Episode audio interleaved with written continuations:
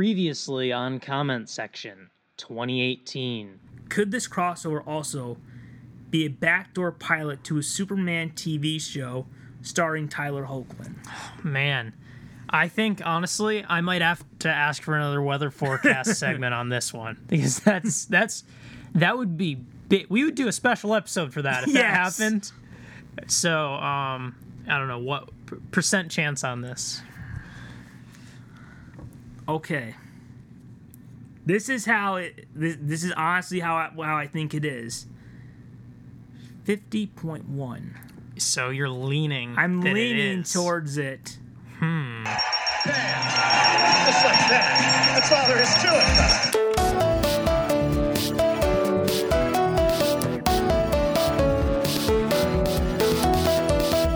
Hello, everyone, and welcome to a brand new episode of Comment Section. That's right, guys. I know we say this a lot, a lot of times about how this is a special episode, and it is because we're doing it. I mean, we're submitting it to one topic, spending it on one topic. Yep. But this one is a very special episode. In a way, more than any other, this feels like a culmination of everything we've been building towards since episode one. Because, you know, we have a lot of requests on this show that we make sometimes. Sometimes they happen, sometimes they don't. But I, since this show began, have been begging CW, please give us a Superman show starring Tyler Hoechlin's Superman. And about a month ago, well, over a month ago now, we finally had the premiere. It finally existed. Superman and Lois. It really It's out. We've seen the episodes. It's happened. It exists. Oh, it is really a, it's a wonderful world we live in now to know, oh yeah, Superman. I can see a new episode on the Yeah. CW.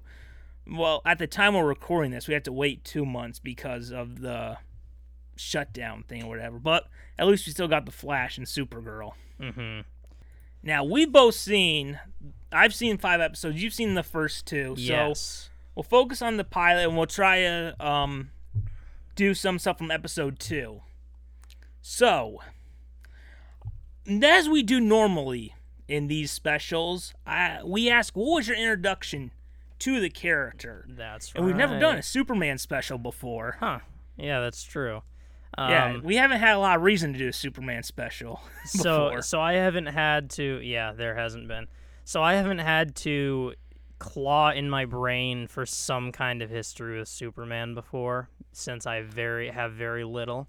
Um, Yes. I used Get uh, ready for improv. So I guess I'll turn to you. What was your introduction to Superman? Uh, I not much. One of the superheroes I I know less about. However, uh, and we'll get into it a little watching this. Maybe I uh had a little have a little bit more of an attachment than I realized because I did uh used to catch episodes of Smallville back in the early aughts. I I, remember uh liking that show a lot and uh watching it quite a bit. Um, but that's obviously uh kind of an odd like early exposure to Superman. It's not like the most traditional. Uh, you know like what? Superman I will say that it probably is, even without the suit, I would almost say is the most Superman show we've ever had. Well, most Superman adaptation we've ever had since Christopher Reeve. Because yeah. even when it's just him in the blue shirt, the red Yeah. jacket, like he's still Secretly. Superman. Like, yeah. Like I think I, I I would agree, but it's just it's that secretly. It's like Yes. not it's not so on the nose that be that he's like, you know, lifting cars. You uh, ever wonder if there was episode. someone who watched the finale and didn't get it? Like, wait, you mean all this time? what? This dude's Superman? What? Yeah. Um, it's not just a coincidence. His name is Clark Kent. Yeah, yeah. It's I just thought it was an homage. I'll turn it over to you. I, did, did you have much? Yeah, I mean, I see you're wearing a Superman hat. Did you do you know about Oh, the character? yes, Um, I may know a little bit about the character. So for me, my introduction to Superman, just like how my introduction to Batman was in Batman the Animated Series, my introduction to Superman was Superman the Animated Series, watching that every weekday or Saturday morning on Kids WB. It was great. I loved it when they would always do the new Batman Superman adventures where they would pair Batman and Superman together. Mm, yeah. Always felt like there was more Superman episodes than Batman, but luckily in this world of streaming, you have access to all of them now. yeah. You know, it's not like, will this be a Superman day or a Batman day? yeah. And also, the Justice League animated series kept Superman in my head going forward. My second For sure. favorite character on that show after Batman. Now, my first live action version of Superman was Smallville. And I remember for years going to Target, seeing a box set for a show called Smallville, and wondering why does it have the Superman logo on this box? Yeah. and walking away, never bothering to read the, what was actually on it. Just, yeah. oh, it's got the Superman logo. That's weird. oh yeah. And then I was reading like the Disney magazine that we had subscribed to, and then it said Superman's coming to DVD in season Smallville season two. And I was like, oh, I guess it is a Superman type thing, huh? They Oh, didn't just rip off that logo. Huh. Yeah. So I remember around that time, the show was gonna premiere in syndication on ABC Family. And I said, you know, I like Superman. I'll watch it. Sure. Let's see what it's like. And I watched it and it just blew my mind. I was, after watching, I was so excited.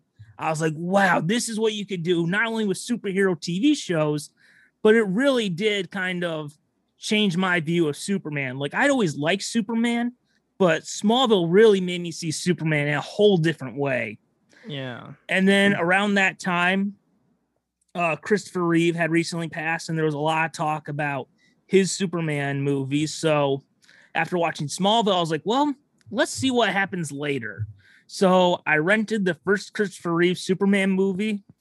I enjoyed it, but I didn't really get into it that much. Like, it Yeah. wasn't until like when they announced season 10 was going to be the last season of Smallville, which would have been like six years after I watched that Christopher Reeve movie, and we saw where he was going. I popped it in, and then after having more seasons of Smallville, I was like, oh, I finally get it now.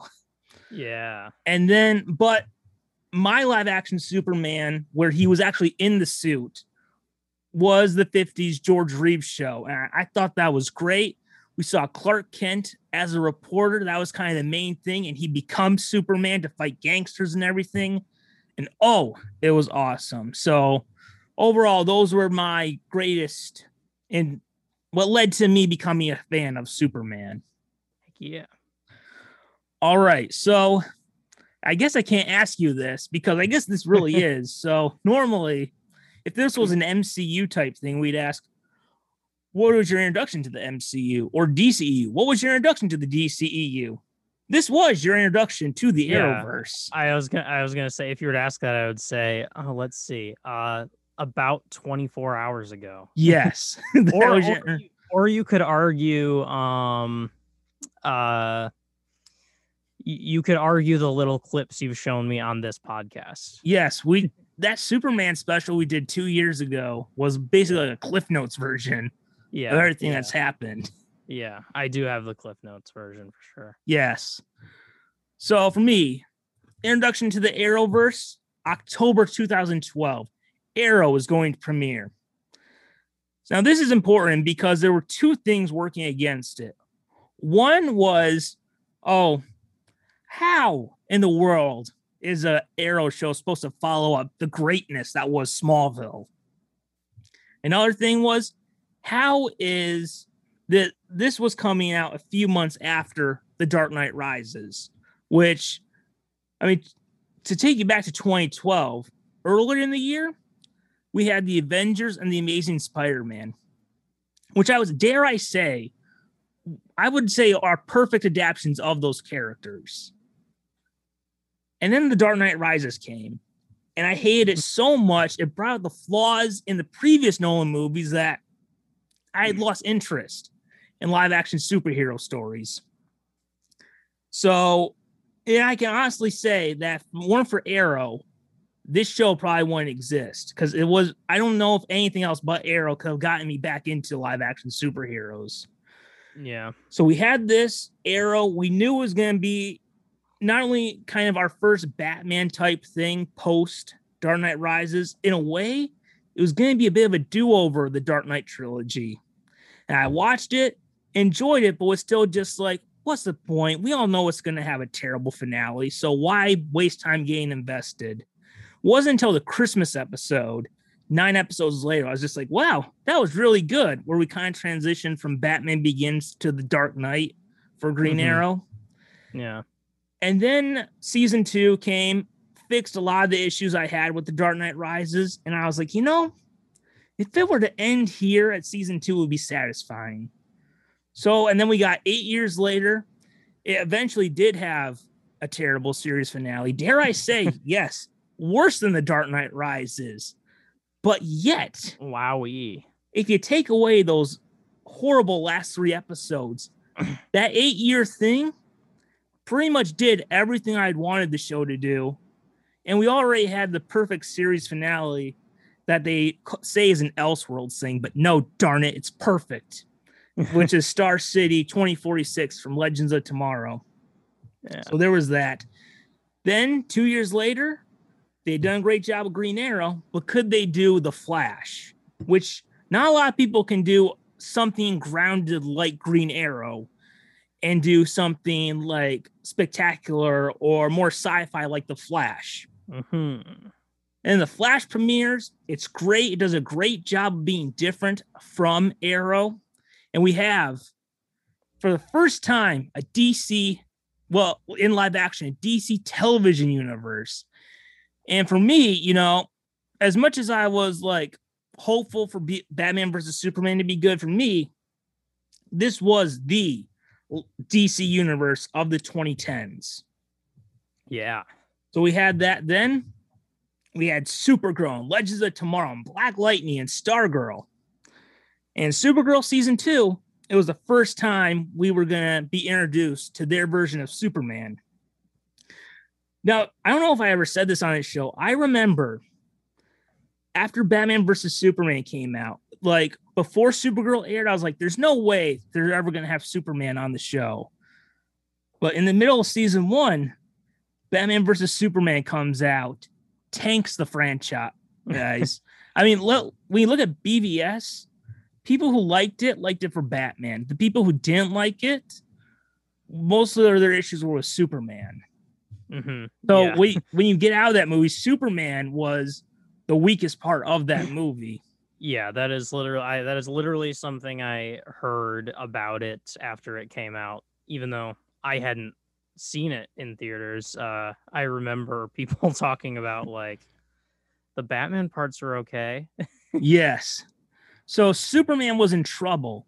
And then I thought, you know, maybe during the season one finale, there's a chance. Maybe we won't see Superman, but we'll see Clark Kent. And I even wrote on Facebook, you know, I didn't think it was possible, but I think there's a good chance we'll see not Superman, but Clark Kent show up in the Supergirl season finale.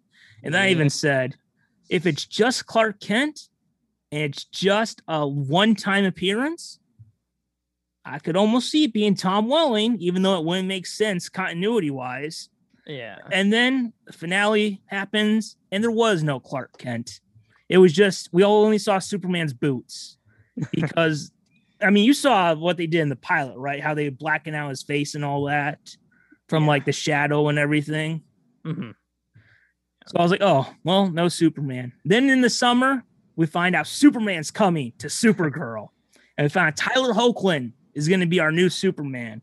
And the episode premiered, and it was great. Tyler Hoechlin, great Superman. And it was the first time since Smallville ended, five years previously, that felt like we had an actual Superman story in live action. And then he came back multiple times in Elseworlds and Crisis on Infinite Earths, not great crossovers, but in crossovers that had Flash, Green Arrow, and Supergirl, it was Tyler Hoechlin's Superman that was the standout.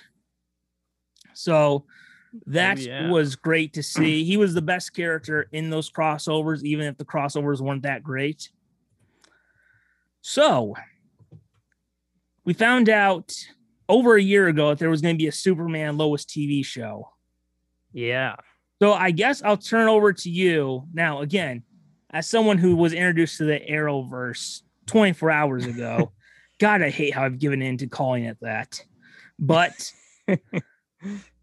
someone who is, I mean, you you kind of like been, you know about the Arrowverse, I guess, good good mm-hmm. enough. Yeah. How important was the addition of a Superman TV show both to the Arrowverse and for Superman as a character? How important was this for them?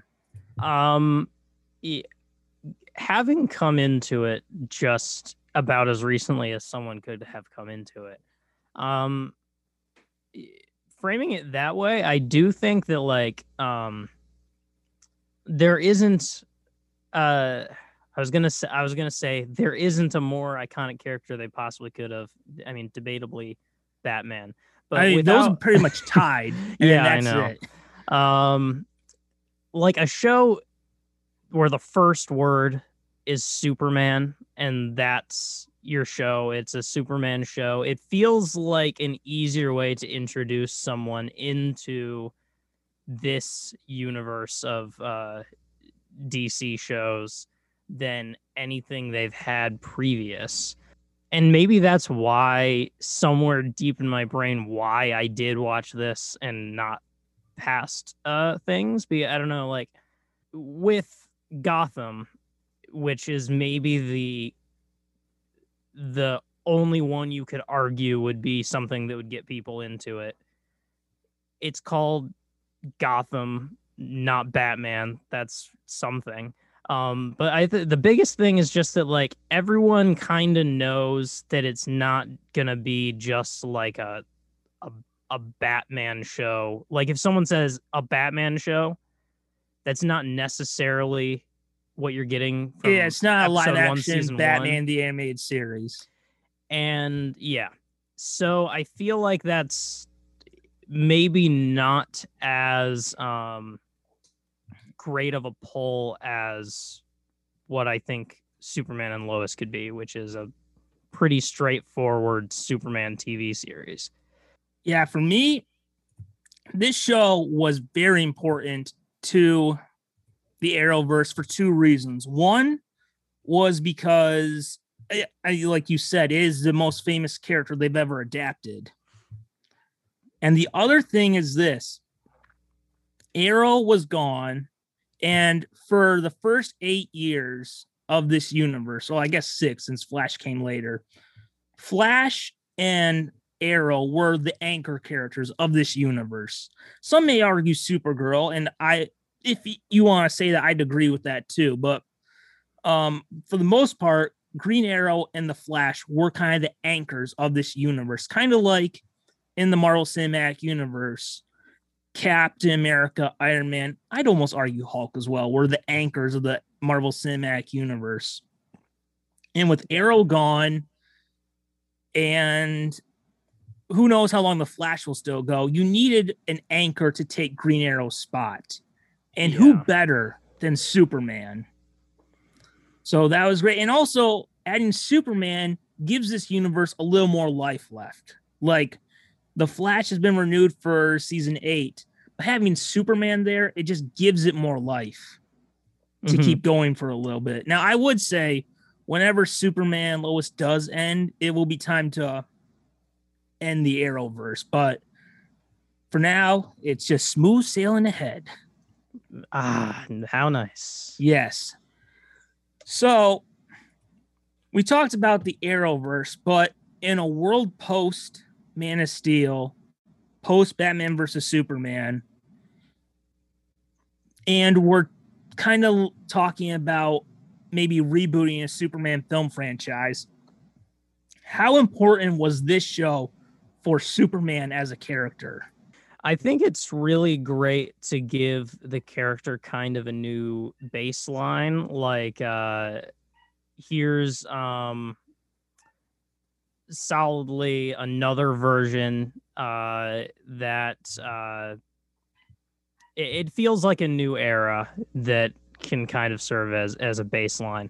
The thing I don't know, and I won't have any insight in in terms of predictions is um I don't really know like I honestly don't know how this show is doing in terms of like its reach and how popular it is, how much people are talking about Let's it. just I, say I really have no idea.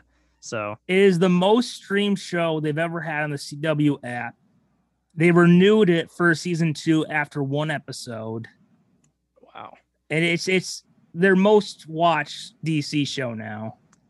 Interesting. See, uh, I I I kind of did want to wait to hear some of that stuff for the podcast today because I was really uh I wasn't sure like because part of me was like uh it'll be kind of a shame if they straight up make a Superman show and people like uh l- almost like with Smallville where it's just like is that a Superman show?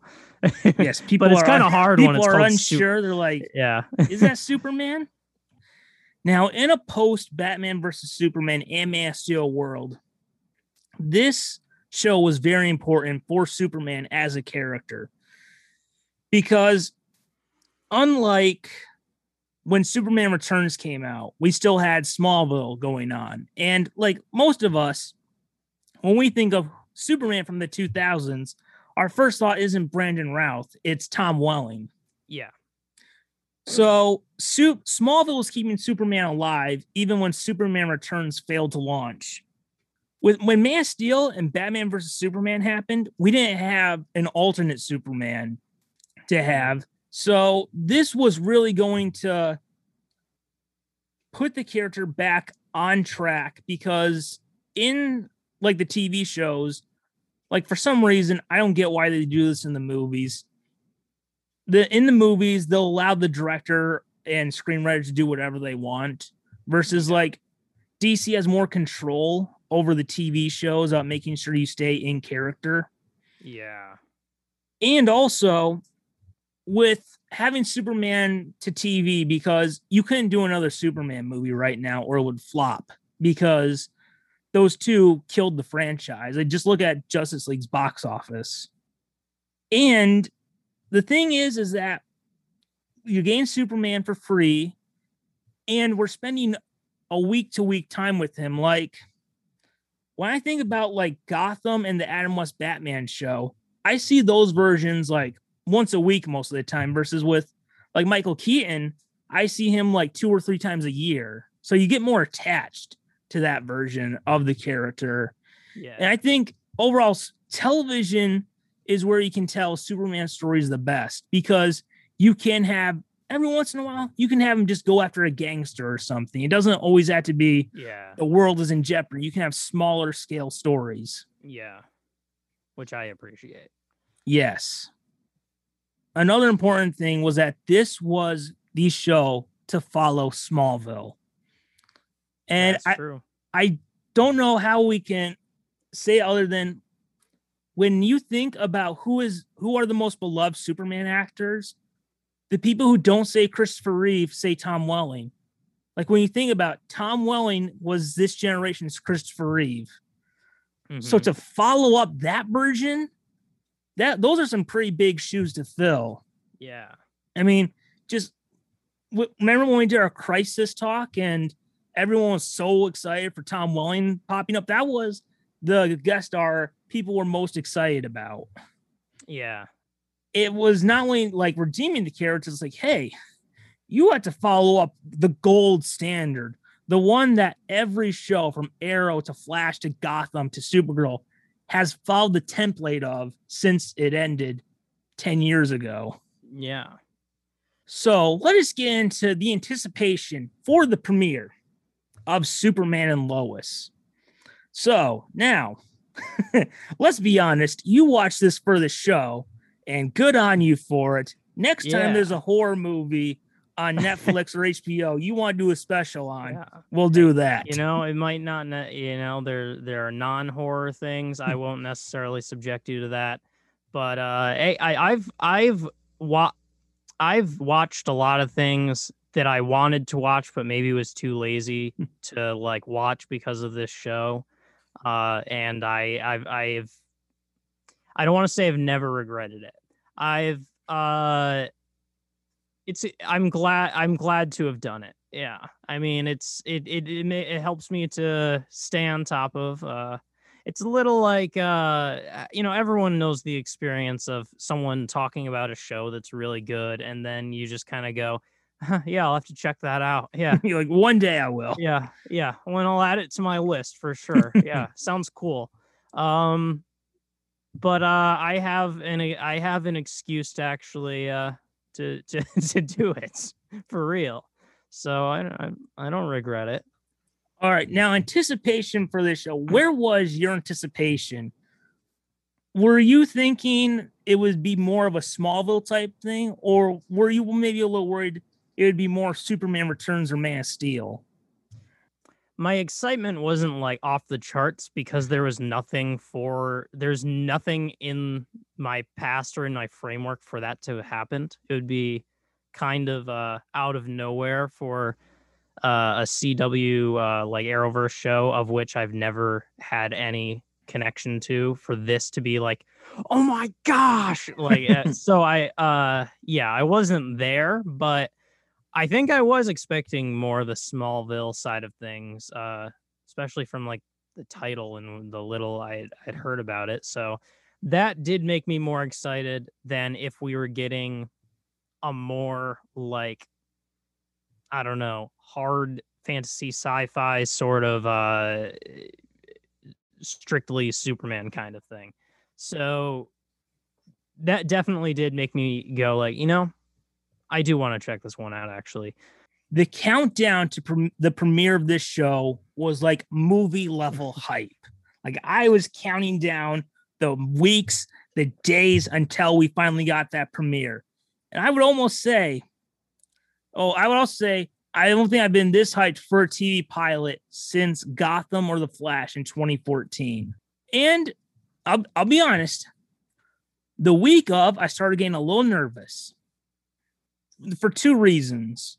Mm. One, I'll just throw it out there. Last time we had a character in a shared universe that had a great introduction as a guest star and not a good as a lead was Spider-Man Homecoming. Right. So there was a little bit like, I don't know, like everything's kind of Mhm. riding on the future Yeah. of this franchise with Superman. And also, there was the whole thing of, rightly or wrongly, there's a bit of, am I putting too much pressure on this show to be as good as Smallville? Because that is a very high goal. And I didn't want to be like, if it's good, that, that should be good enough hmm but I'm like, but you're you're trying not to be like, all right, be to that level that Smallville Yeah. was. It's tough to tame that uh that that expectation, that urge to uh compare it so strongly to what came before. Yes. Now the day of the premiere, February 23rd, 2021, what the most important day of the year, I mi- I might say. Oh yeah. It I mean, felt like people, uh, there's a holiday. Some people got vaccinated. Some people. oh yes, some know, people yeah, got some- vaccinated. yeah, some people life got back to normal. yes, Yeah. Did, some- wait, did you get it's kinda- vaccinated on February 23rd? It was March 23rd, actually. I Oh, was the 23rd was in my head, but no, uh, I was I was trying to uh, do a bit where I was uh, trying to make it seem not that important, but that's probably not good to do on a Superman and Lois special. Oh yes. So February 23rd, it felt like a holiday. I woke up, it may not be Christmas, but it was, dare I say, on the level of Halloween.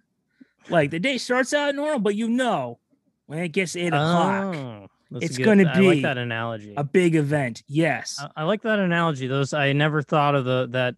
uh, I'm gonna start using that. Christmas is you're excited. You're excited to go to bed. Halloween is you're excited for it to get later in the day. Oh, yes. So counting down, big event. One of the few shows I actually watched when it aired. Because normally I'll watch it on demand. Mm-hmm. But boy, was I ready to watch it when it premiered. And oh, was I hyped. Actually, I don't know if I told you this because you didn't watch it when it aired. You watched it last night. Yeah, I watched it. Uh, I freaked I watched it on April Fool's Day. Oh, uh, yeah. so I- we're quite a while after. I freaked out when we first when I first started watching the pilot because there was an issue with our local CW where there was no sound and it was just clicking noises. Like in the pilot where you see him his ship going to Earth, Yeah. there's no sound, it's just clicking. I'm like, no, this is not happening. Of all nights, dear Yeah. God, not tonight. Yeah. But then luckily it it came back on when I rewatched it on iTunes. I realized that it came on right before you heard Clark say his first Mm. line. So oh that was definitely a sigh of relief. Yeah. Wow. Live, uh, the stresses of live TV. Haven't experienced that. I know. Normally, the only I back when I used to watch SNL, you're hoping will there be an f bomb drops, but no. this was I just want to hear what Superman has to say. yeah. All right, so let us get into it. I don't know who we want to have go first. For when we talk about our initial thoughts Yeah. on the return of the Man of Steel to television. Yeah. You know, I'm I'm often worried in in times where uh one of us uh clearly usually me clearly uh has uh just less informed to say. Uh I often get I think it's important. Don't fire me or anything, but I think that there's an an important outsider perspective, the comment section if you will. But um uh I, I'm often afraid that if if if my opinion goes first, it'll uh it'll it, it will just be the the. I think I I, I serve better as more of a, a reactor, the the comment section. I'll, Oh, uh, yes. All right. I had sky high expectations for this pilot. Very high, almost impossibly high. Yeah. And I freaking loved it. It was awesome. It was great. It was everything I'd hoped it to be and more. I would Wow. say this is the best pilot the Arrowverse has ever done. And it, I think it also helped probably that it had that 90 minute runtime. mhm. It's the best pilot they've ever had. And dare I say, it's tied because you can't beat perfection. Yeah. It's tied with the Smallville pilot as the best superhero pilot I've ever seen. Wow. So, yes, Wow, when wow, wow, wow. sky high expectations, somehow, some way, they found a way to beat them. so, I shall, oh my God, this is getting annoying real fast. All right. So, I shall turn to you and ask, what are your initial thoughts on the pilot? Well, I guess we can Yeah. say for the first two episodes of Yeah. Superman Lois. I love positivity on this show. It's great to hear. There's something I've felt about this the CW shows and, and the Arrowverse that I haven't known how to articulate and never said, but there's like this like for lack of a better term, like a, a vibe. It's not it's maybe a little bit the acting, a little bit the script, a little bit the way it's shot, where it just feels a little off from most shows. I don't know what it is if it's the budget, but um this is not about Superman Lois. This is about everything else I've seen so far. There's something off about it to me. Uh, It doesn't look like a DCEU movie. yeah, it's uh uh that puts a lot of the shows lower on my watch list. I say this to say that that was a worry going into this that it was going to like just have that off feeling that I can't explain. To me, this show didn't have that at all, and I was pleasantly surprised that it was just it just was over. I mean, it was overall just really incredible in every like uh yeah, I didn't get that that feeling at all. I thought that it I was immediately driven from just kind of passively watching it to being captivated and paying close attention to it. It's a I'm really excited for it to be um maybe an introduction that could maybe take that weird funk off of some of the the other series because I mean but even if this is the only like Arrowverse show that I end up watching, I it seems like an incredible standalone. I am really enjoying it so far. Um, the pilot was great. I've like I said, I've seen the first two episodes. I definitely thought the pilot was incredible and my favorite. Um, the the, Oh, the you've seen two episodes. yes uh the, the pilot was my favorite of the two so far um and uh i don't know i mean I, we'll get into more details but I, yeah i thought it, i also thought it was incredible Yes. So, shall we, as we do normally for these type of specials, we get into what we thought worked in the episode. So, I, I guess um later we'll get into episode two, but for right now, we'll focus on the pilot. Mhm. So, for this episode, um, first thing we gotta talk about is oh my god, this is Sam. All right. So for this episode, um, one of the first things we should bring up is the adaptation they've done of Superman in the show. Now, for me, so excited because finally, it had been 10 years since Smallville ended. We finally, finally had a true live action version of Superman again. And they did something I've been wanting the movies to do, but for some reason they just never get it. They focused on Clark Kent is supposed to be the relatable part of the character instead of Superman and just making him sad. I also liked how we saw Superman in a different part of his life, kind of like Peter B. Parker and Spider Man into the Spider Verse. yeah I'll just say, so I talked about how for me, when Tyler Hoechlin finally gets his show, he'll be one of the definitive five Supermen, along with George Reeves, Christopher Reeve, Dean Cain, and Tom Welling. And for me, after watching that pilot, he not only became one of the definitive five, he is tied with Christopher Reeve and Tom Welling as my favorite Superman actor. wow yeah Yes. um it from even from just first impressions this isn't like hard to do for me or for or anything but like i'm eh, like in going into it i'm incredibly happy at like who's playing superman essentially like i i it makes me really invested in the character the way. Besides the fact that he just has your name. that's true Yeah, Yes. maybe that's the only reason he is he's pretty actually he's actually a very gifted and talented man Oh, if you, yes. if you think about it Someday, Um, if we ever design redesign our logo, we'll have it where you're in the Tyler Hoechlin Superman suit and I'll be in the Adam West Batman suit, yeah, and, be and we'll be yelling Martha. Yes. Wow, that's uh that's uh great. Didn't we have uh, one of our episodes was Adam v Tyler. Oh yeah, the So Spider-Man Homecoming one. Yeah. Uh and it's even in the right order. Oh yes. so, uh, yeah. So, do you have anything else to say about? Well, we'll get more into the story, but your thoughts on this version of Superman? Uh it was great. I didn't I I knew little enough about the show going into it that I didn't know that it was like what time in Superman's life it was going to be. And uh as it was starting, I was like, oh, so okay, so we're trending toward he's gonna be like a, a father Superman later in his life. He's they zoom past him already having met and known Lois, and I, I was just like, oh, interesting part of life for this to be in, unique. Let's see how they do it. And yes. I I mean the decision to do that might be the best part of the show. I mean, we'll get we'll get into it, but I I really love the dynamic of it.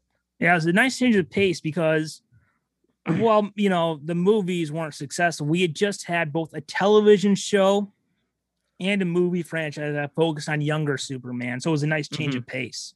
Yeah. It also lines up to where the comics are now. So that's cool to see. Oh, cool. Yeah. All right. Now let's talk about Lois Lane this show. Elizabeth Tulloch, who made her first appearance in the Elseworlds crossover and was great in it. So I really enjoyed this version of Lois Lane. I thought that she was great again as Lois. It was really nice to see her and Clark in a different stage of the relationship than we're used to seeing them in Yeah. and we see like she she clearly loves him but she'll also just like stand up to him and call him out on stuff so i think you know smallville talks about it i think we really see it here how like lois grounds superman hmm I thought it was great. So, what are your thoughts on this version of Lois Lane, played by Elizabeth Tulloch? Yeah. Yeah, I kept I obviously with the name being Superman and Lois, I was looking for uh you know, is it like uh there's got to be a reason they fully uh named the show after both of them. Um and uh having watched uh the first and second episode, um I guess I'll talk about the second episode a little here because uh, I'm starting to see where they're really taking this as it's really like a, a tag team show uh, about Superman and Lois dealing with things. Uh, And that's a lot of times. I mean, we didn't see it in the previous movies, but a lot of times, like we see that with Clark and Lois and like working at the Daily Planet and stuff like that. Yeah. You, you mentioned that Lois grounds Superman. I think that Lois also like grounds the show in a lot of these more down to earth real world problems that are really interesting that are so well plotted to me that I'm there's potential again two episodes in I'm maybe a little more invested in her storyline of quitting the, the Daily Planet and uh like giving it to the man like that's a that's a, a more interesting story to me than what Superman's dealing with and I know they're they're in, inter- Well, it- you haven't They're seen episode three, but yeah, they do intertwine. yeah I potential to be my favorite part of the show I think I love both Superman and Lois in Superman and Lois yes, it's, it would be very bad if only half of the title Yeah. worked. yeah All right, so uh, let's also talk about their sons, Jonathan and Jordan. One from the comics, one original to the TV show. Mhm. So now we knew that they were going to have a significant amount of screen time, kind of like if you're going to do a Batman show, Robin would obviously have a significant amount of screen time. yeah As we saw in like uh, the Joel Schumacher movies, Robin kind of has his own journey in those movies, besides just being with Batman all the time. So that was something I was a little worried about, but I do have to say I do like these characters. I think that they work well as a pair. I Mhm. really like their relationship of yeah, sometimes they don't like each other because how boring would it be if it's like yeah Rod and Todd Flanders. I love you, brother. I love you too. yeah yeah yeah Let's hold hands and skip. It'll be fun. But Yeah. no, this was, you know, we see them fight, but you can still see how they clearly do care for each other. yeah So Yeah. whether it's like um at the funeral where Jonathan tells Jordan about like he gives him some food because he has to take his pill or whatever, hmm or how we'll talk about later about how seeing Jonathan in trouble is what gets Jordan to have his powers. yeah it's like they uh they hate each other like uh like adolescent brothers do but they deep down care for each other in a very substantial way that Yes. shows a lot They're It- it- frenemies. yeah yeah yes, Um, maybe they picked it up for when Bruce would visit for Thanksgiving or whatever with Clark. yeah So, uh, what are your thoughts on Jonathan and Jordan?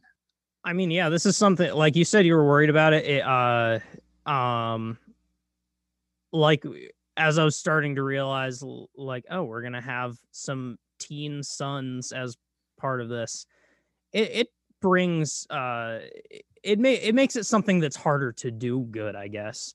Uh but um I mean with my history of uh you know, you take uh with with my history for some reason really liking like teen drama like sort of weird thing i it's it sounds like uh i guess I don't like com- it when teens are happy. I like you when they're sad. i guess i just i mean uh, here's the comparison that came to my mind and it's possible i'm curious if anyone else has thought this um but it's so just it feels like such a stretch but to me it feels right and I don't know how much crossover there even is between these two fan bases. But the thing I kept thinking while watching this, and this is especially true with the addition of these uh, like teenagers dealing with their teenage drama problems while also having to deal with a superpower type thing.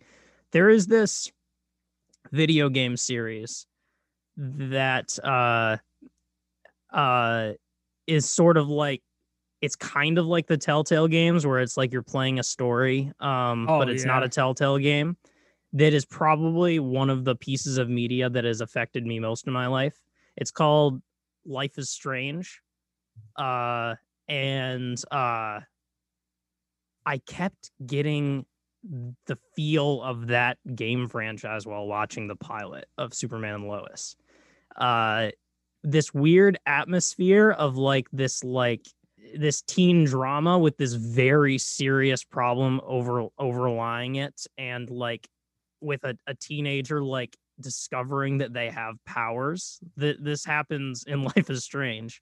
And something about like the music too like it just felt it gave it this very like happy somber vibe that was very unique that I really liked because it reminded me of that game franchise. Uh, but uh, yeah, it adds a different.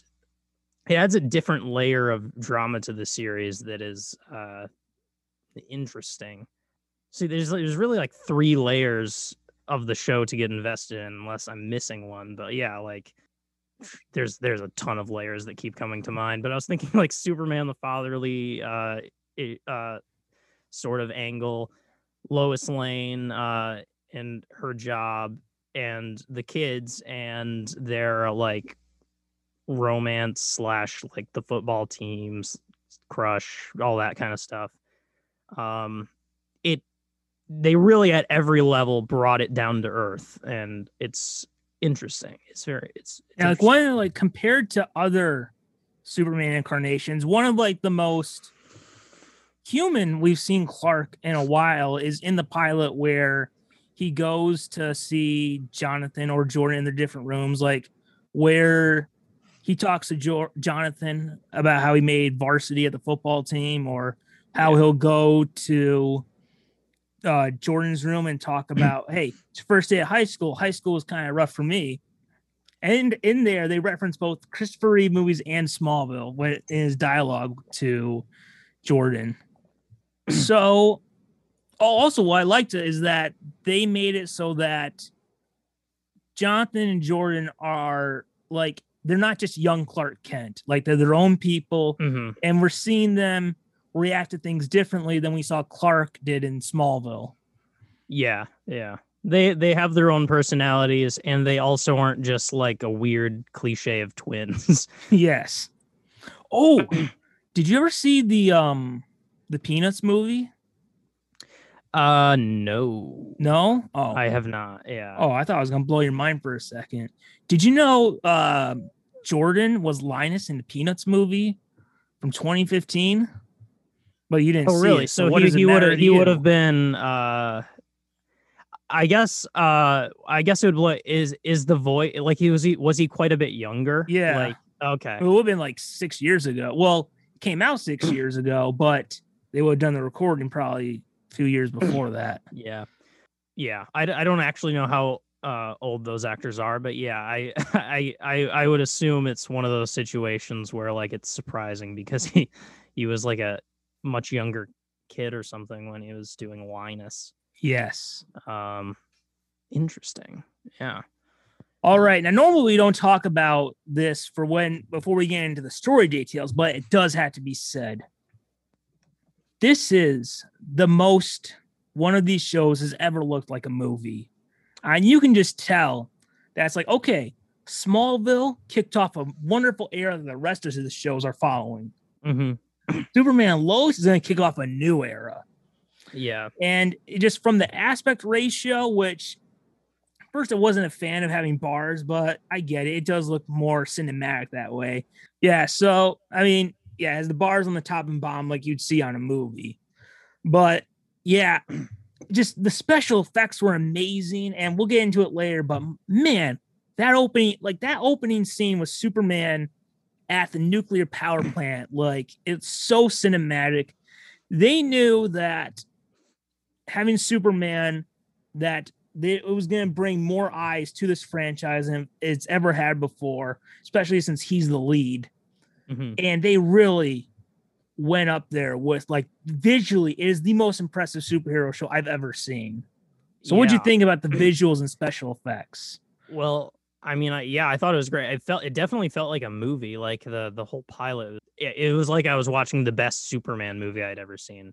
Again, haven't haven't seen it Again, yet. it's not high bar, for, for for listeners that think I'm comparing it to like, oh, how could you? I probably haven't seen that. Yeah, I like yeah, how we, we pointed out before. You've only seen the bad ones. yeah, exactly. Superman Lois. Now, shall we get into the plot of the Yeah, episode? yeah. Absolutely, the All plot of the pilot. Yes. Now, we alluded to this earlier, but you know, for me, while Batman is my favorite superhero, Superman has my favorite origin story. And part of me was thinking, man, I'm excited for Superman Lois, and I love what we've done previously, but it will feel a little less complete without the origin. But yet, they delivered it and they gave it to us, really short form Yeah, but Cool, it cool, cool. felt like oh it's complete. It's nice to have the origin. See his dad's heart attack. No he's not going to be a little wino who watches his dad get sucked up in the tornado so Yeah. that that was nice to see because i think the origin really makes superman relatable like he's not a billionaire who has all these gadgets he really is like I would say he is DC's Spider-Man. Like he is the most relatable character in there. It's because of Clark Kent and trying to figure out who I am, who I'm supposed to be. So Yeah. I was I was so happy to see the origin story. So what'd you think about the way they did the origin story in here? Uh, I mean, I I liked. Uh, I I thought it was a really good idea that. Um, I mean, it, it makes it a really good uh starting point. Like I said, that I was happy that having gone in with this being the first thing, that it felt like.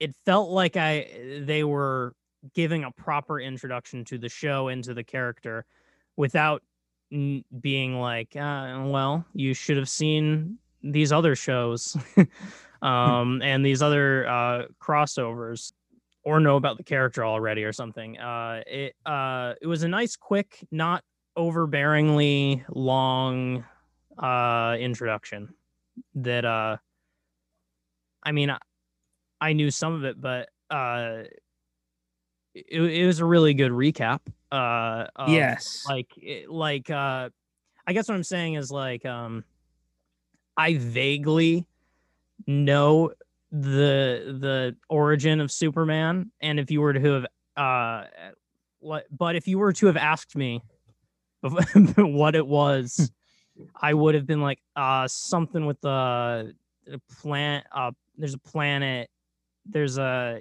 from space goes From Krypton. Kansas something happened. I would have been really pressed to give an exact thing. So for the uh not totally initiated, I think it's important to have that in there to really remind you this is a grounded character. Okay. Yes. Might literally not be in many ways. Sometimes he doesn't care about gravity. yeah, exactly. Let's talk about the first time we see Superman in this show. So many people, this clip I saw shown everywhere on social media, online after premiered. And I, I won't lie, part of me got a lump in my throat seeing it because, like other people said, it was the like I. I don't want to just like trash Man of Steel this whole thing. Like we're celebrating Superman Lois but the last Superman watched his dad get sucked up in a tornado. The last one snapped a guy's neck. The last one said to Lois, No one stays good in this world as he went to fight Batman. Mm-hmm.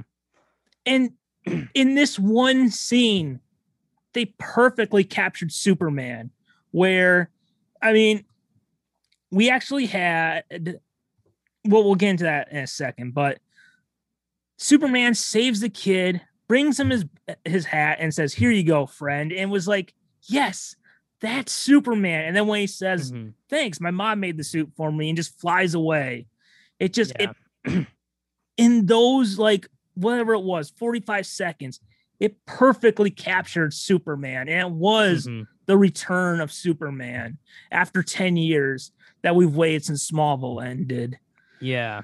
so um in a second, I will point out I was so glad I didn't get something spoiled for me because I gasped when this Oh. happened. oh.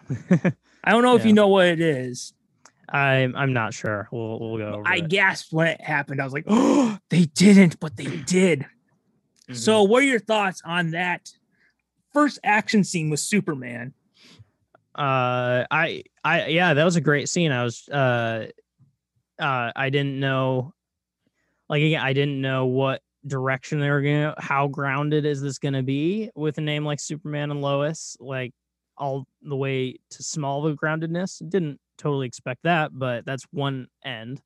The origin followed by uh that great um sort of action saving the day scene it was just like even if you only know Superman from pop culture, uh, this show is it, right at the beginning giving you, yeah, Superman. This is Superman.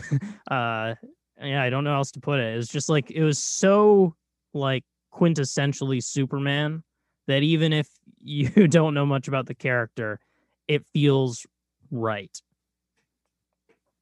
So, for me, that was kind of a sigh of relief. Did you have like a, I don't know, were you a little worried about being like Man of Steel, Superman Returns? Did you have like a specific like sigh of relief moment of, all right, this is more like Smallville or the versions I don't know about? yeah i don't know what i i guess i i would have been a little worried if it were going in the direction of a sort of uh unenthusiastic superman kind of thing uh like i i want him to i i would definitely have wanted him like he did in that scene uh like talk to someone get on their level smile at them just like connect with them as a human being. Um, I'll keep keep always call the o- the others Superman mopey, but that's I would have if there was a mopiness, I would have been disappointed. yes. All right, now let's get into the two Easter eggs that they did in this scene, which Okay. were great to see. All right, so yeah. Where'd it go? Oh, all right. Can you see it? Mm, Yes. yeah. In that scene, they rec for his first appearance, they recreated the iconic cover of Action Comics number one. It's even a green car as well. Ah, I did. wow, that makes me want to. yeah, I don't remember like the color of the car. I re- I know it this part of the scene, but that's so interesting. Oh, I've seen this scene so many times, and they have recreated it. They did it in Superman Returns, and they did it in Smallville. Except, Yeah. um, in Smallville, he's cat. Yeah, well, I guess he did it in here too, Yeah. but they did in Superman Returns, and they did it in Smallville as well. So Yeah. that was a really cool scene. What's really cool um what, what's really cool about this i think uh, like recreating this is like um what i mentioned about like that even if you only know superman from pop culture and you're watching this show like this is the kind of thing in pop culture like this is one of the most iconic comic covers of all time like it's a part of history. And um people know this. This is like one of the things that people see when they hear about superman. So if you're watching the pilot and something that reflects this comes up, like you might not, like me, it might not connect in your brain, like, oh, they're referencing the cover. But somewhere deep down where all your like pop culture information is stored, like the iconicness of this is is getting through for sure. Yes, I love it whenever we see covers recreate. They did it in Batman versus Superman. There's a scene when Batman's fighting Doomsday. They recreated the cover of The Mhm. Dark Knight Returns, and also in Civil War between the battle of Captain America and Iron Man, they recreated the cover of the graphic novel. Yeah. All right. Now that was awesome. And here's what, and now, if that wasn't good enough, the next thing they do, which blew my mind, I was so happy I didn't get spoiled it for me, mm-hmm. was we had the Fleischer Superman suit. In Oh yeah. his first appearance, we saw the actual first screen costume that we'd ever seen on the big screen of Superman, where we had the black logo, we had the Yeah, red belt. It was just wow. Yeah, I did note the like black logo. Uh, I thought it was really cool, but that was as far as it went. Wow. Yes. So nice little reference to the original on-screen Superman. Yeah. All right. So let's talk about the power plant scene, which was really cool. Mhm. Yeah. So, oh, also, I gotta mention this. One thing I really liked, again, because we're moving forward in Superman's history than what we normally do. yeah. Usually, Superman General Lane have kind of a rocky relationship. Like Lane doesn't really trust Superman, but it was nice to see. All right, time has moved on. They've worked together. Maybe that won't happen between Jameson and Spider Man, but hey, it can at least happen with uh Sergeant Lane and Superman. Yeah. So we had that awesome scene happen, which took place at night and it looked wonderful. That was really where both they showed off their special effects and they did what people have been wanting since Smallville. Just give us a scene where he's flying around in the suit. give us that. And they gave Yeah. it to us and it was glorious. yeah. And even the moment where he freezes the ice, well, he freezes the lake, brings back a chunk of ice over the nuclear power plant. Nice little reference to uh, Superman 3 with Christopher Reeve. Not a lot of good, not a lot of great stuff in Superman 3 because he's sharing it with Richard Pryor, who took up most of the screen time. But that is one of the coolest moments from the movie Superman. It was nice to see it brought into television and updated with today's special effects. So, Mhm. what are your thoughts about our first big action scene? Uh, I mean, uh, really, I, I don't have much to add than that. Uh, especially like compared to the um, uh, that uh, the first scene of the first appearance of him. I think it was just, um, with both of these scenes, uh, so close to the beginning of this, it really, it really let you know what the show is going for, I think. And like it may I think that like I mentioned that I immediately was drawn from uh like passively watching it to being like really captivated by it. And I think that the these scenes really both uh showed that um the direction they're taking the show in. Like I already knew it was going to be grounded and then they're not afraid of it being about Superman. Yes. I don't know if that makes sense. They're not a they're the show isn't afraid that this is a Superman show. it's embracing what it is. Yeah. yeah. All right. So, one of the things I gotta say again, because it's so important, is I'm so glad they did what was important and made it so that Clark Kent is the relatable part of the character, not Superman. I mean, Clark is the character we follow throughout the show mostly. He becomes Superman when he's needed. And even in episode five, they did a very Smallville type thing where they did an action scene with him out of the suit. But Hmm. yeah, so what'd you think about you know, in the movies, it was always him, you know, being, oh, I'm an alien, I'm an outsider, I'm sad. and you know, even like in Man of Steel, he talks about how Zod can't be trusted. Trouble is, I'm not sure humans can be either. Which is like a very he he insulted literally everyone who watched the movie. Yeah. That But- does make him not very relatable, huh? but yeah, I was so glad that they focused on making Clark Kent the relatable part. So, what do you think? How is this Superman more relatable compared to previous incarnations that you've seen? I mean, I think they are doing everything right in terms of the relatability of this version of Superman because all of the things you're saying were exactly why I've always been like a little perplexed at Superman as a character, where it's just like there's this like creepiness to it if you if you do it that way. Um like there's re- it's really like an uncanny valley sort of thing where it's like he looks human and but he's like weirdly robotically like not connecting to humans. And that's like that that's like a i can see why people would write it that way because it's an it's an interesting aspect to like be on this planet where you're kind of one of them but you're something about you's different and you'll never be completely like them like i get that drama but I don't think it's really what the main character who's supposed to be a relatable hero eh, I don't think I don't think it's the best way to do the character. I think this is the best way to do the character. Yeah, especially when your character has so many superpowers. Like Mhm. the doing stuff like that makes him even less relatable. But this one, they did uh, such a great job with their version of Clark Kent.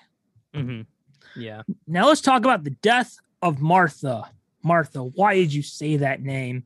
We, we when we do Snyder Cut, we gotta make sure we pack in every Martha joke we can. Yeah, we yeah, we do. Um So the death of Clark's mother, it was, I think it was really important because not only did it like set the story forward, but we saw Clark in a vulnerable place that we normally never do, because Clark is used to being able to just save a person like from a bullet or from a car that's about to crush them. But this is one of those few moments where just like his father's heart attack, there's nothing he can do.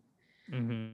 And he's he's like when you see him weeping over his mom, there he's just he's not used to this feeling of not being able to save someone. Yeah. And. I thought that one of the things, again, talking about making this Clark relatable, is that when he he hears when he gets the phone call from the doctor about what's happened with his mom, he doesn't care about his secret identity. He whooshes over there and he runs into the house. And even the nurse says, Clark, how'd you get here so fast? And that concern on his face about for his mother. So, what did you think about putting Superman in that position to where, kind of like his father, there's like a moment where he can't save someone and there's nothing he can do about Yeah. it? Well, uh, first of all, like the tension of uh, that whole part of it, like especially when like she calls the night before, and you can just tell that it's like like that was my prediction as it was happening, and I feel like the movie was framing it to where you could feel that, where it was just like, I think this is going to be the last time they speak. Yes. Um, and uh, Glad he wasn't a jerk on the phone, too. yeah it, it just and that's what it felt like a conversation that was like like when he hung up i felt like i think that's the last time he's going to speak to her and it wasn't bad but it was just like so mundane and he was just like It's "All just so bye." normal. There's nothing yeah special. so it, it hurts like knowing what's about to happen and just the mundaneness of it where it's just like oh you, you're not gonna do anything and i know something's about to happen uh and the other thing i thought what i really loved about him just rushing there as soon as uh he uh predicted the news i guess is like you could tell like uh like he he he normally uh obviously you would assume try to tries to be uh, more under the radar not shock people but and in that moment beforehand, he's talking about how he's got to keep his secret safe from Mhm. Jonathan Jordan. yeah and he was he was in such a state of uh desperation that he didn't care that it was completely perplexing that he just was suddenly there Yeah. um he just was like i'm there i'm immediately there to to to tend to my mother um i thought that was really uh really interesting Yeah, and speaking of uh how you talked about the final phone conversation he has with his mom. When he's talking with her on the phone, if you look in the background, it says call Dr. Siegel, and another name is like something an appointment with Mr. Shuster or something. Oh. Jerry Siegel, Joe Shuster, the creators of Superman. Oh. Okay. Yes, Yeah. nice little Easter egg they had there. Yeah. That that's cool.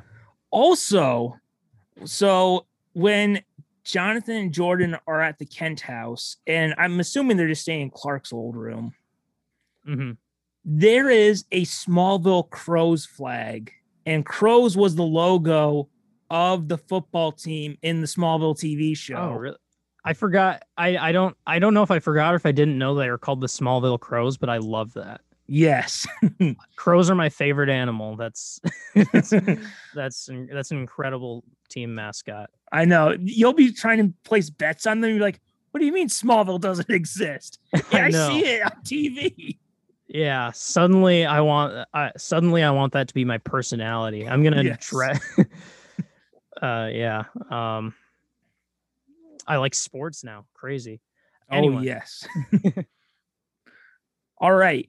Now, at the funeral, well, I guess it's after the funeral, but they have the kind of that not a party. What's the thing you have after a funeral Uh, where like everyone kind of gathers?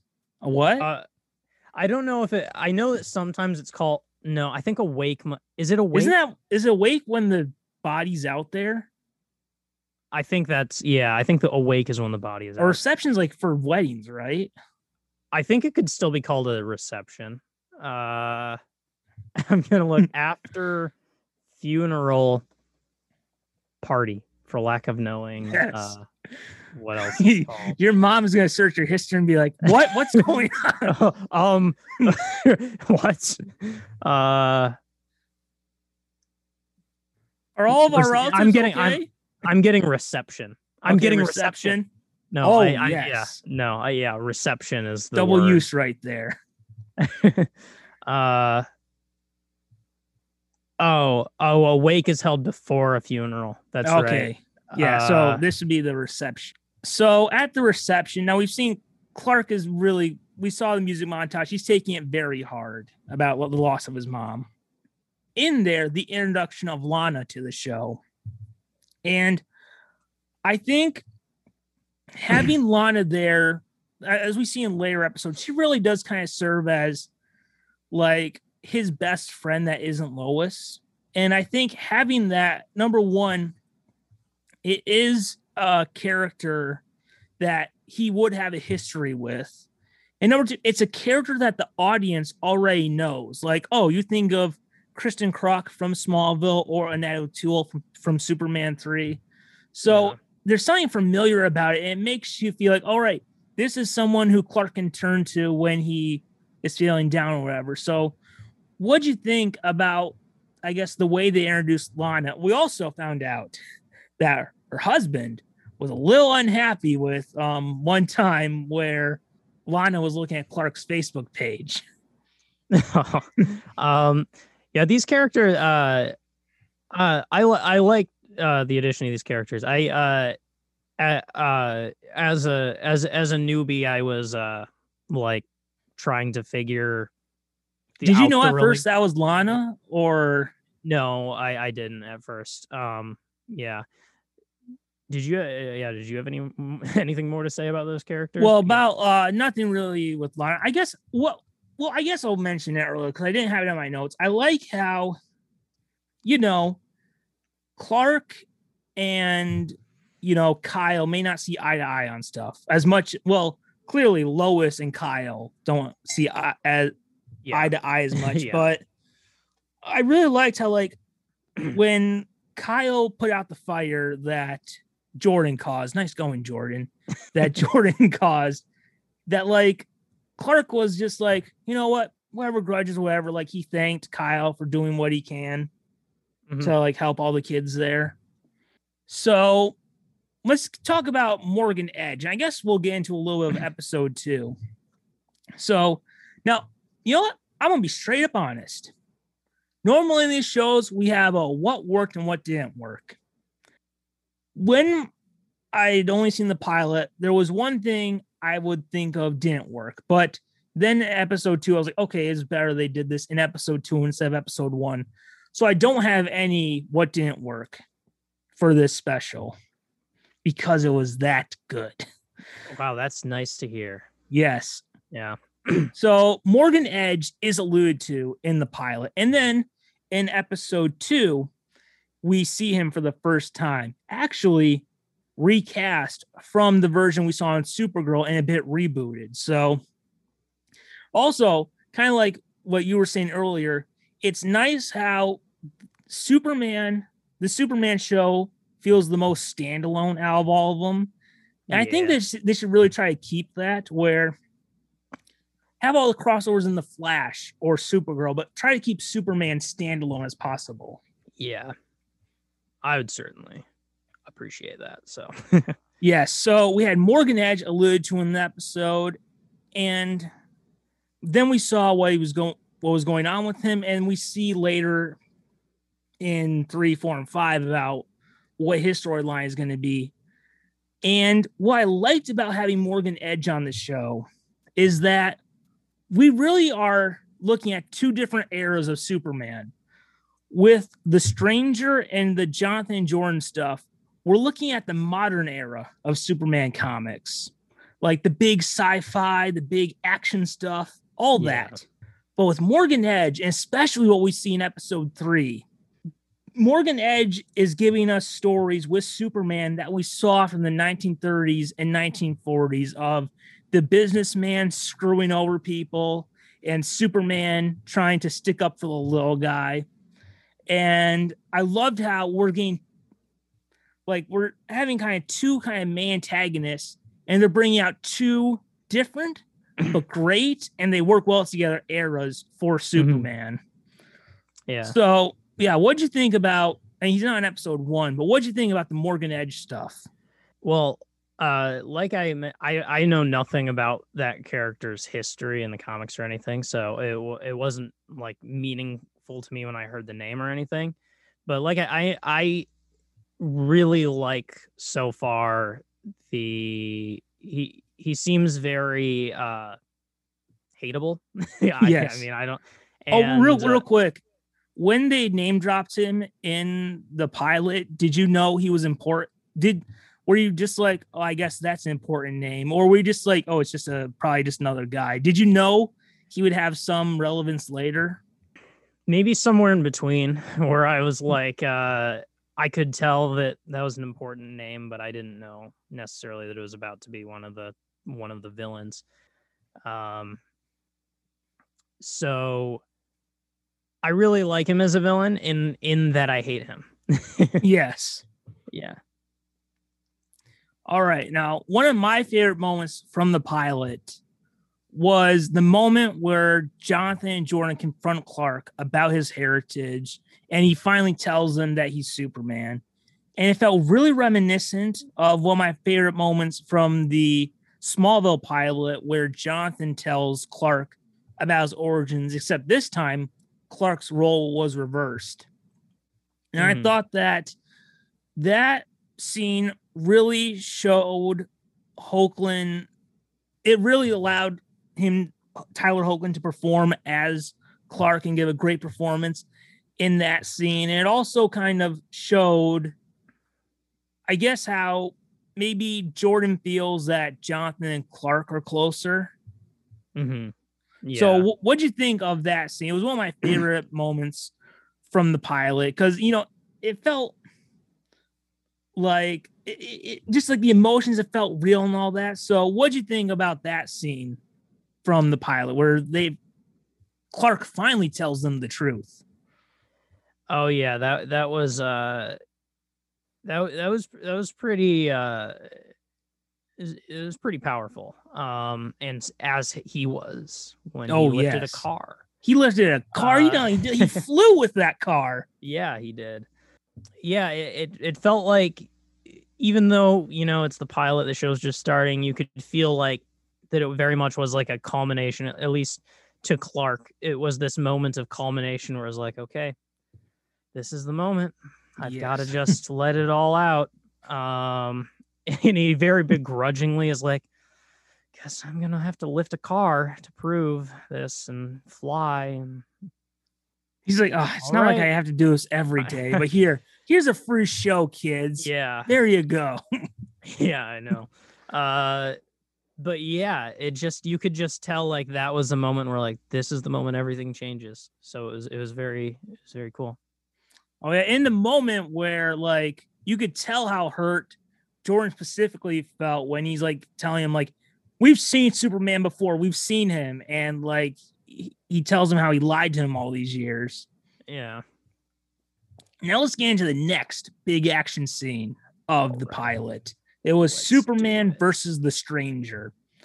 So we had it where Superman figured out where the guy who attacked the nuclear plant, plant was. Oh, you know what I was thinking when Oh, watching what? the pilot? The first time when remember when General Lane goes to talk to Clark and says, I'm sure there's a phone booth or something you can suit up in. Yeah. Like, yeah. yes, yes, yes. And then when Lois says no, I'm like, no. yeah. Just But, but then uh, luckily it happened later and yeah, it was worth the yeah. wait. So we had that great action scene. It showed we had like at least in the suit, the stranger is a foe to Superman who can hold him hold his own against. Great action scene. Now, while I'm not a fan of Man of Steel, we gotta just say Man of Steel did raise the bar in terms of special effects for Superman. And you could tell they took the best parts of Man of Steel's flights and fight scenes without all the constant destruction and chaos. So that was cool to see. It felt like for the pilot, if we're gonna go out a big action scene, this is the one to go out on. mhm. And so yeah, and it was nice how we had this big action scene. Superman gets the kryptonite out of him, and then we have a quick little gag where he suddenly stops right in front of the car and then gives a little wave. Yeah. so what'd you think about the action scene between Superman and the stranger in his halo looking Yeah. costume? Oh yeah. Immediately when he came down, I was like, "Is this is this Doom guy?" I it looks also a lot like the the out the costume that the character from Doom wears. Is this also is this the scene? It does. It feels like it happens very early on where they go where he gets it looks uh, stabbed with like a Yeah, kryptonite looking. he stabbed uh, with the kryptonite. I think I think it's a knife or something. Or Yeah, that's what it, it looks like. Basically, a knife, a kryptonite blade knife kind of thing. Yes. Where it got, it did get like jammed in him. yeah, and then he Um, falls and he's got to take it out. hmm Uh, yeah, this was really cool. I kept, I like, I- I was taken aback where I was like, "What in the Halo Doom looking? uh, what is this? Is this normal for Superman? And who is this? Uh, is this? I, I was trying to think like, is this a a villain I don't know about, and I sh- would be blown away if I like, oh, it's the suit guy, it's him, uh, or if it was just like hiding uh an actual character.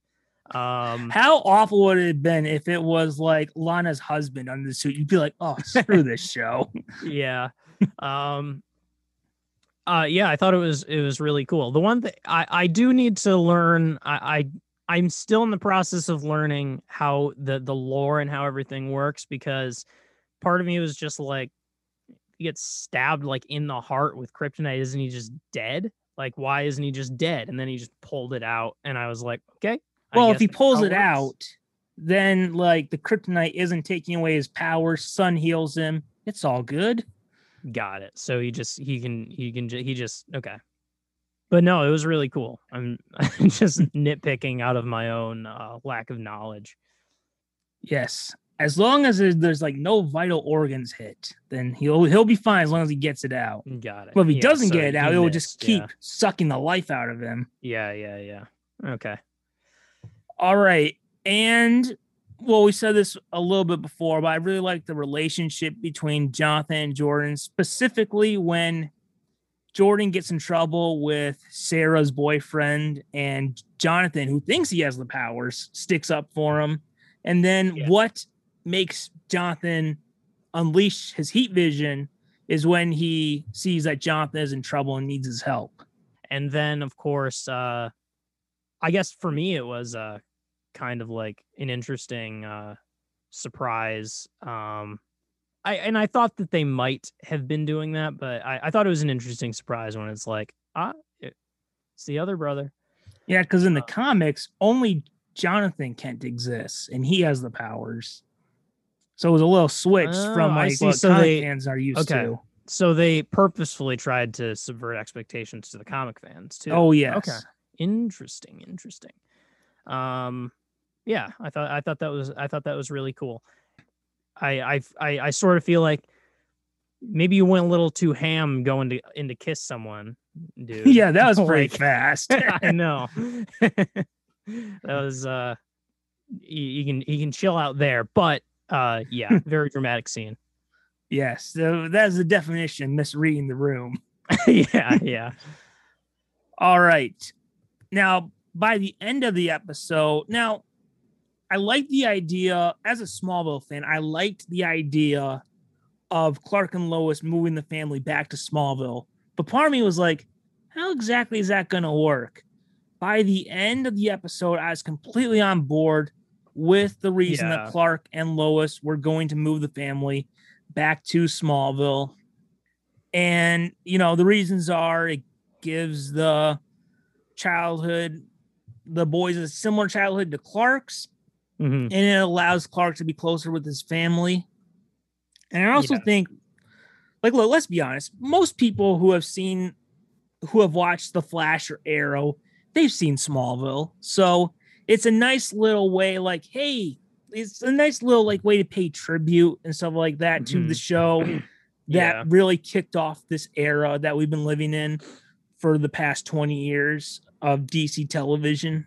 yeah So uh, by the end, I I understood the reasoning. I was full support of it. I think it was a nice little nod to fans who maybe have been like, it'd be nice to have Smallville back. Well, you know, we it's been 20 years. We probably shouldn't bring Smallville back, but here's like a nice little treat to do anyway. So, what are your thoughts about setting the show in Smallville? Uh, I mean, that's really exciting to me.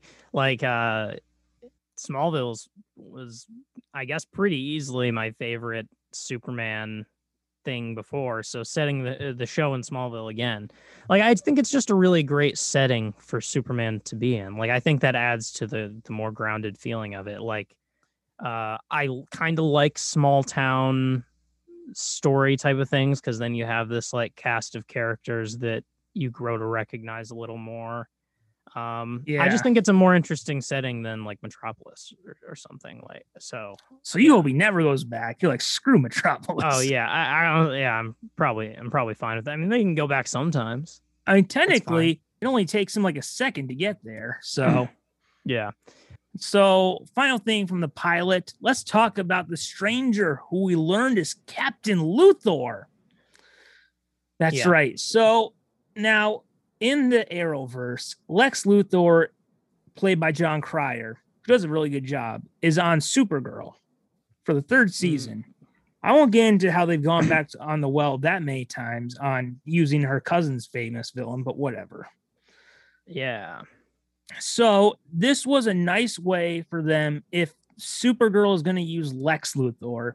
This was a nice way for the because how do you do Superman without Luthor? How do you do it? yeah, and to be fair, there's nothing saying that he's not a version of Lex Luthor. He's just not the version that Clark has been going up against for all these years.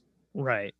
So nothing that says he's a he's not Lex Luthor, but it was nice to have it where we still have a Luthor in this first season, and by doing it this way, they're able to kind of reboot the a Luthor that fits more in this show than maybe Jon Cryer's would, hmm and lets them put their own spin on the character and I'm really interested in seeing where Captain Luthor's journey goes. So, what'd Yeah. you think about Captain Luthor?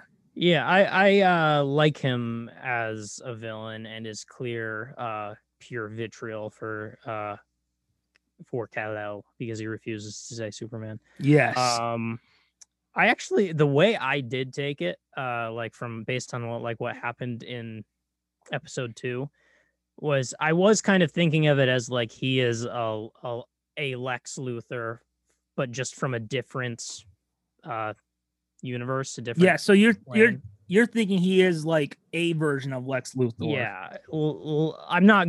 That's not going off of much, but they did show like that he experienced Superman like in a much different light from a different. That You- version of Superman reminded me so Yeah. much of Henry Cavill Superman. yeah, it, yeah, It's like, oh, um, yikes! Thank God we're not having that anymore. yeah, yeah.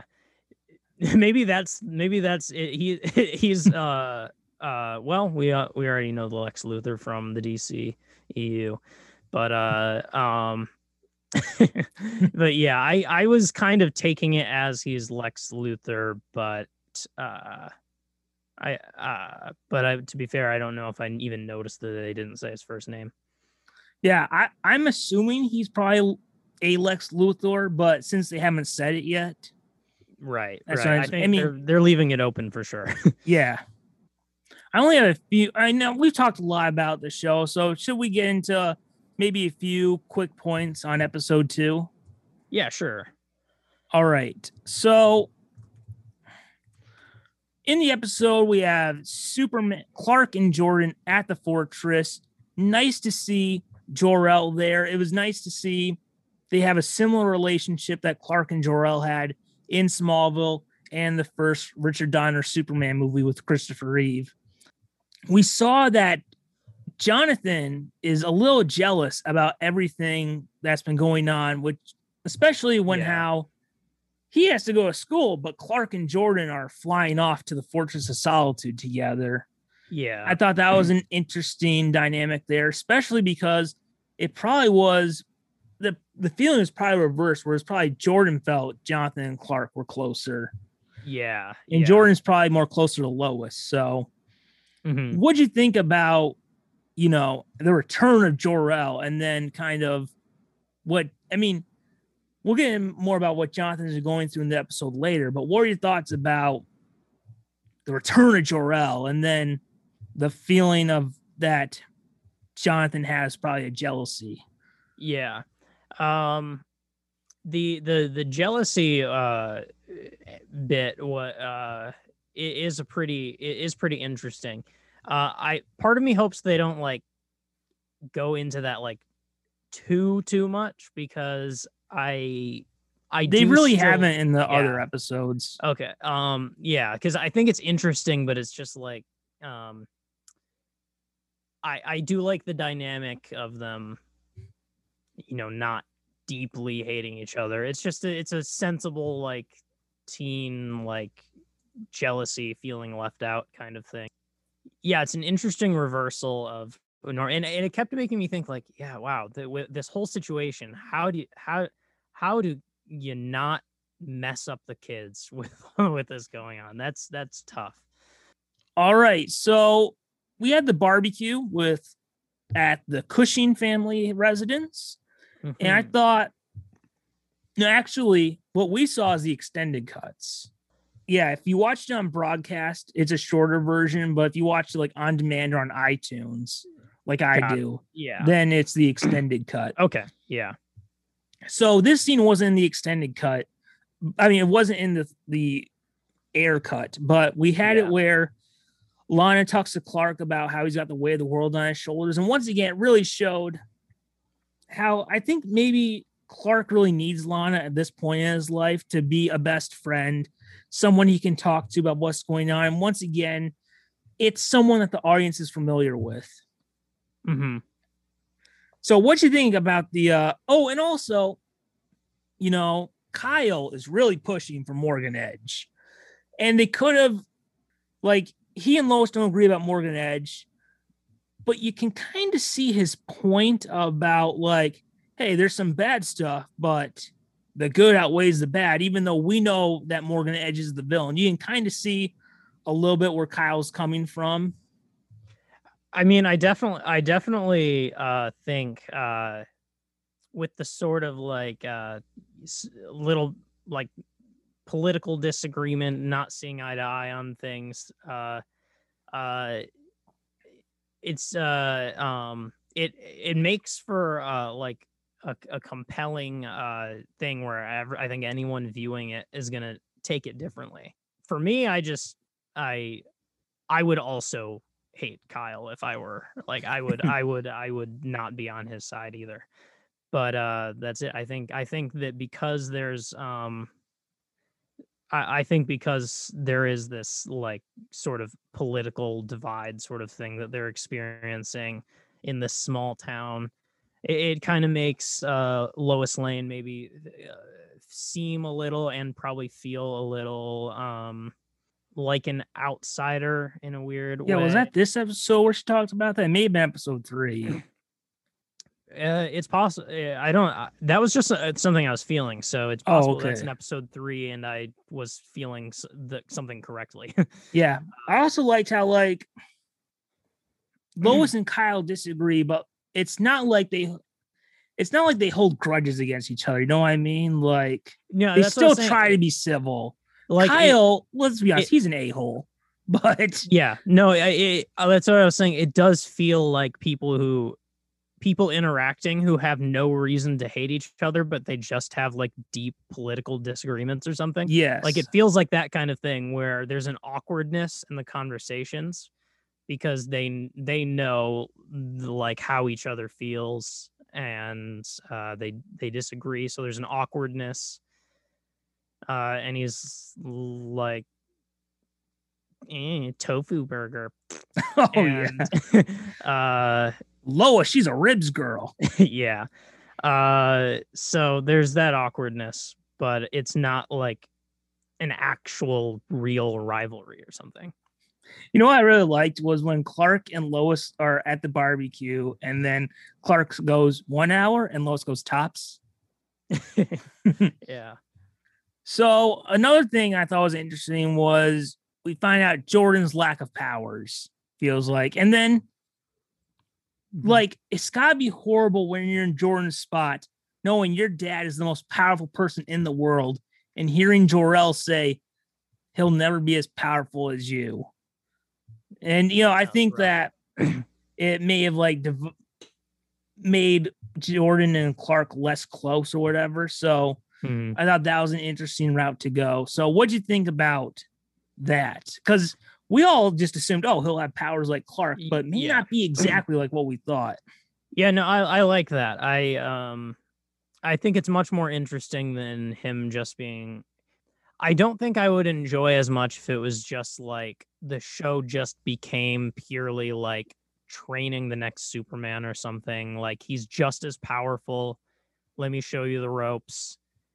It, it would almost feel like it almost feel like an anime or something where it's just like we need to get more powerful so we can Oh, beat the bad guys and every episode is about getting more powerful. Uh, i wouldn't enjoy that as much. So i the fact that he it's more dealing with this emotional weight of just like uh your your grandpa saying you're never going to be good enough. Oh, uh, yes. in a, in a way. Uh i i do like that. I i think it makes it more interesting yeah. i feel bad for him Now, we talked about earlier about how usually in the canon, General Lane and Clark have disagreements. yeah But because we're entering their lives l- uh, later than what we see in other versions, that they've come to work together. yeah But I thought it was really interesting to see how much, how upset General Lane was that Clark shared his secret with the boys. And you can kind of see like how different they are in that moment where General Lane is is thinking, no, it's your duty first or whatever. And Clark is trying to have it where he's both fulfilling his responsibilities and giving his family a normal life. So what'd you think about that? that is something I, I I did kind of feel where it was just like this is such a complicated situation like uh it really does feel even if the reason makes sense like telling like your kids growing up knowing you're superman that's gonna mess them up. But also just knowing that you've been lied to and that so much of what happened to you in your life like you have to reframe so much of what happened to you're like that's that's really damaging too. So like i can understand where he's coming from that he's like upset about um them knowing uh but it's also like i mean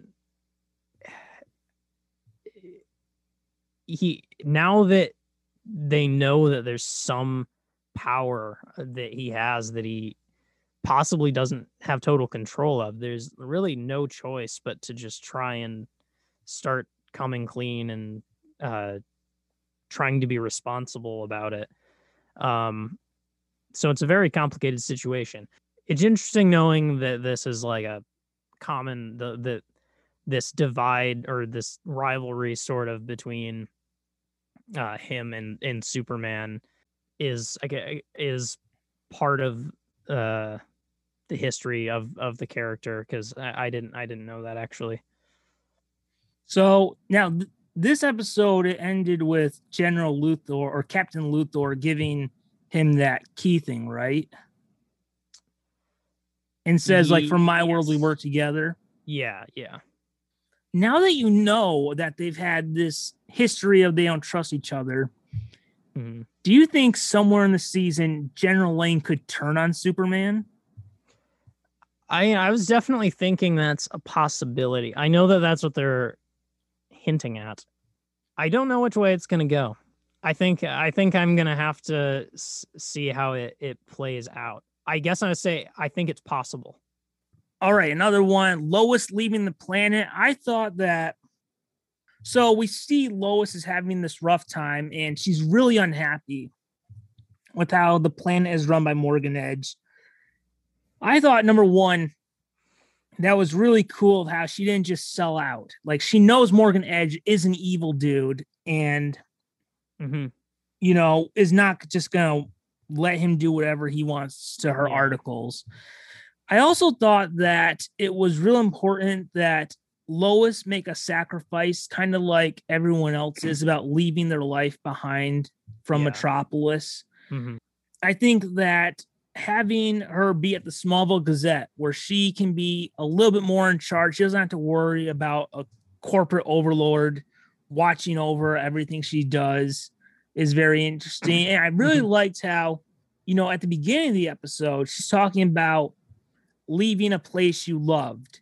And Yeah. we're assuming she's talking about Metropolis, but really, Yeah. she's talking about the Daily Planet, which I thought was a great Yeah, I- twist. I thought that was really awesome because at, at the beginning of the episode, I almost thought that was kind of corny. Like you're talking, you're just, you're, I don't know, you're talking about Metropolis. We didn't really get to know that in this show. Um, uh, and it was just like, a, it's like a, l- l- a little cliche, uh, but the fact that it's actually, um, little do you know, comes back in the episode and it's actually talking about the Daily Planet. Like that's that was really cool. All right, last thing we'll bring up for the episode is Evil Superman. Boy, that one, man, did I get really I flash back to Yeah. Man of Steel and BVS. Yeah. So now we understand why Captain Luthor is the way he is. hmm and that makes him that makes it more interesting because now like not only does superman have to defeat captain luthor he has to show i'm not that person you know i'm the good superman see red yellow blue Yeah. Yeah. he- he's he's um Superman is uh necessarily working against someone's deeply held beliefs about uh about the world. Um that definitely makes for a more interesting villain. It actually kind of makes for a relatable villain because eh, you know you can consider what in your life are you being a villain about because you're not reevaluating uh, your beliefs. It's Oh, kind of a, it's kind of a good moral. This isn't unwanted answers, but it's kind of a good moral. Always Um, nice to have a good moral. yeah, it's very interesting. I'm curious to see how he continues to tackle with like this isn't the same Superman. Like I get where you're coming from that you would probably think of yourself as a hero when you had a weird alien guy zap all your friends to death. But it was different. Oh yes. Now, a lot. So I decided. So we've gotten through what we wanted to for the storylines of the episode. And I figured, well, we maybe add a new segment to this show, which I think I talked about to you about a little bit earlier. hmm Which is, if you like this, check this out. If you liked Superman Lois, one thing you should check out is The Flash. So, The Flash is the show the most similar to Superman, Lois, and Smallville, and the main showrunner of Superman Lois was the main showrunner of seasons two through five of The Flash. And this season in particular has The Flash's daughter coming from the future to see her dad. So we kind of have a similar situation Yeah. that Clark is in it happening to Barry. hmm Now, if you like this, I've read a lot of this. I've really been enjoying it lately. You should check out Superman Rebirth. This is the storyline that a lot of Superman Lois is based on. So when DC did their relaunch, they had it where, oh my it can get a little complicated. Just short end. Yeah. Imagine we had the DCEU, right? Mm-hmm. Henry Cavill, Superman, dead. Yeah. And then because of like time travel, everything sucked in the universe, Tom Welling Superman is there with Lois and his son Jonathan. So Yeah. it's a little bit like that. But this is a really great entry point to Superman because you don't really need to know a lot of the backstory about that. This, I think, really introduces you to the character. It's a Superman issue one type thing. Cool. Yeah. So this introduces now they had done a little mini series earlier, but this is where it's the main continuity canon. Yeah. So this has Superman Lois living on a farm, not Smallville, because they're trying to keep they're they're not going out as their identities of, as Clark Kent and Lois Lane. They're pretending they're they have other identities. Oh, okay. So they're living on a farm. We see Jonathan gain his powers and all that. So if you liked Superman Lois, check out. This is the one that I think this is the earliest one chronologically. DC Universe Rebirth, Superman Volume 1, Son of Superman. Awesome. Yes. So Rex. real quick, let's fire off some thoughts about what's next. What's next for Superman Lois? Because God, we have like two months until there's a new Yeah. episode. Well, All right, You num- literally know what's next for three more episodes. Than Oh, than I yes, do, but, I yeah. do. All right. So, number one, will Supergirl appear in the show before her show ends? Now, normally, I think I want to try and keep Superman as standalone as possible, but she's such an important Superman character that I would Mhm. like Yeah. for her to appear in some way, kind of like if there was a Batman show and a Robin show, I, I'd want Robin to show up in the Batman show. Right. Yeah. So, number one, do you think we will have some type of crossover before this, before Supergirl ends? And do you think it would be either on Superman Lois or would it be on Supergirl? I kind of lean maybe it would be on Supergirl more than Yeah, that's a- Superman Lois, but I was thinking it'd be more likely. I, I was thinking it'd be more likely to be on Supergirl because eh, I don't know. Superman and Lois does feel like it's being a little more separate. At most, uh, rather than any kind of converging storylines, I maybe towards the end of uh, like Superman and Lois season or whatever, maybe there might be uh something slightly above a cameo uh like just a, a little bit of uh, screen time, but I don't know how that would work in. I, I see it more being in Supergirl where uh, crossover has already been established and stuff. Now, there was going to be a crossover between Superman, Lois, and Batwoman, and it got canceled because of COVID restrictions. Right? They don't want the shows to intermingle. Yeah. Do you think COVID might make it so that we won't have a crossover between the two? Yeah, I could definitely see that. It makes it much more difficult.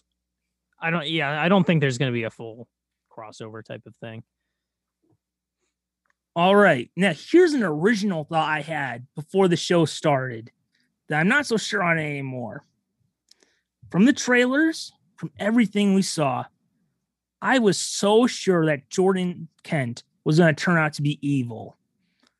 Hmm. I almost thought that it the guy in the suit was Jordan from the future. Oh. I was so sure he was going to be Wow. the villain. Yeah.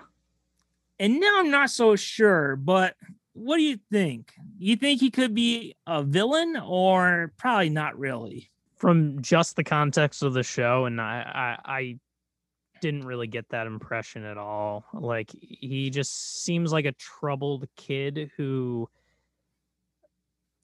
like it almost seemed like I, I get the opposite impression really that it's like the fact that he is like a little more troubled and more introverted to me says that the story seems to be more of him becoming a hero not a not a villain so Yeah. So now, before the episode aired, a lot of people were talking about how will this tie into Crisis on Infinite Earths? And I'm like, can we just move on from that piece of garbage? can we please move on? But I did have an idea. What if? Back when I was saying, could Jonathan be evil? I mean, could Jordan be evil? yeah I was thinking, you know, in Crisis, because you know everything got, got rebooted in Crisis. yeah It started with baby Jonathan Kent, and that was the only one. Post Crisis, now there's two twins. I was wondering, you know, Lex was at the beginning of time in Crisis.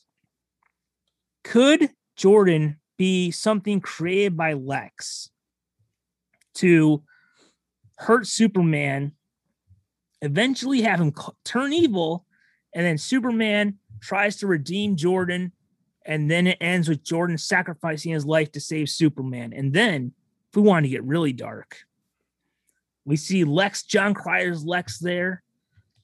He right after Jordan is killed, giving his life to save Superman, and Superman just grabs Lex by the neck, and we see Superman's eyes turn red, and he doesn't do it, but just for a minute he thinks about it.